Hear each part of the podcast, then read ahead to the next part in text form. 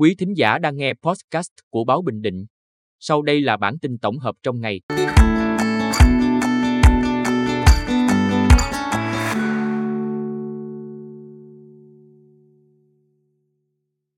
Bản tin tổng hợp ngày 28 tháng 8 của báo Bình Định có những tin sau, thủ tục cấp mới giấy phép lái xe chỉ còn 5 ngày làm việc.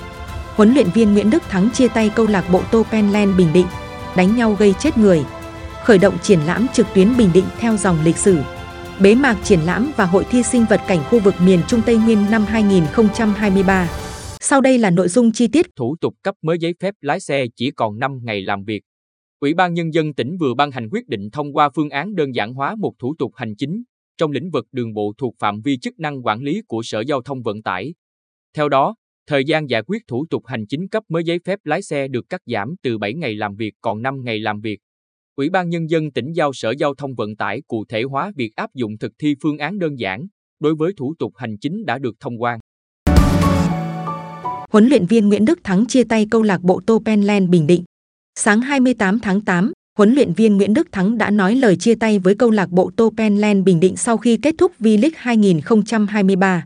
Câu lạc bộ Topenland Bình Định đã thắng 2-1 trên sân câu lạc bộ Hải Phòng ở trận cuối cùng V-League 2023 diễn ra chiều 27 tháng 8. Kết quả này giúp đội bóng đất võ giành hạng 7 chung cuộc với 24 điểm sau 20 trận. Một ngày sau trận đấu, huấn luyện viên Nguyễn Đức Thắng đã nói lời chia tay với câu lạc bộ Topenland Bình Định. Lý do là hợp đồng giữa cả hai kết thúc sau mùa giải 2023 và không ký gia hạn thêm. Ngoài huấn luyện viên Nguyễn Đức Thắng, câu lạc bộ Topenland Bình Định cũng chia tay với chân sút số 1 Rafkenson Fernandes vì lý do tương tự.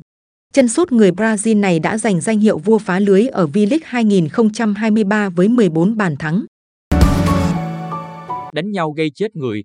Chiều 27 tháng 8, tại xã Mỹ An, huyện Phụ Mỹ, Trần Tiến Nghĩa, sinh năm 2001, ở xã Mỹ An, điều khiển mô tô đi khỏi nhà thì gặp và xảy ra mâu thuẫn với nhóm của Nguyễn Quyết Chiến, sinh năm 1997, Trần Hữu Tấn, sinh năm 1998, Võ Văn Thuận, sinh năm 1995, cùng ở xã Mỹ Thắng huyện Phù Mỹ, Nguyễn Văn Nhân, sinh năm 1996, Trần Thái Nguyên, sinh năm 1999, cùng ở xã Mỹ An.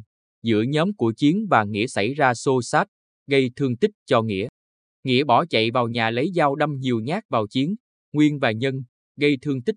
Chiến và Nguyên được đưa đi cấp cứu tại Bệnh viện Đa khoa tỉnh. Đến khoảng 11 giờ ngày 28 tháng 8 Chiến tử vong.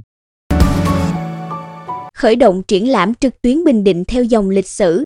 Sáng 28 tháng 8, tại các website và fanpage của Trung tâm Lưu trữ Quốc gia 1 và Sở Nội vụ tỉnh Bình Định đã ra mắt triển lãm trực tuyến Bình Định theo dòng lịch sử. Triển lãm Bình Định theo dòng lịch sử giới thiệu khoảng 400 tài liệu và tư liệu đặc sắc được lựa chọn từ hàng nghìn trang tài liệu tư liệu sưu tầm của các trung tâm lưu trữ quốc gia thuộc Cục Văn thư và Lưu trữ Nhà nước, bảo tàng thuộc tỉnh Bình Định, các viện nghiên cứu và nguồn tư liệu quý do các cá nhân chia sẻ. Bế mạc triển lãm và hội thi sinh vật cảnh khu vực miền Trung Tây Nguyên năm 2023. Sáng 28 tháng 8, tại Trung tâm Hội nghị tỉnh thành phố Quy Nhơn, triển lãm và hội thi sinh vật cảnh khu vực miền Trung Tây Nguyên năm 2023 bế mạc sau 10 ngày diễn ra. Tại lễ bế mạc, ban tổ chức triển lãm trao giấy chứng nhận cho 238 tác giả có tác phẩm cây cảnh nghệ thuật và đá cảnh, đá sùi xe kỳ đoạt giải. Đồng thời, vinh danh các nghệ nhân và nhà vườn tiêu biểu của tỉnh Bình Định. Quý thính giả vừa nghe podcast của báo Bình Định. Xin chào và hẹn gặp lại.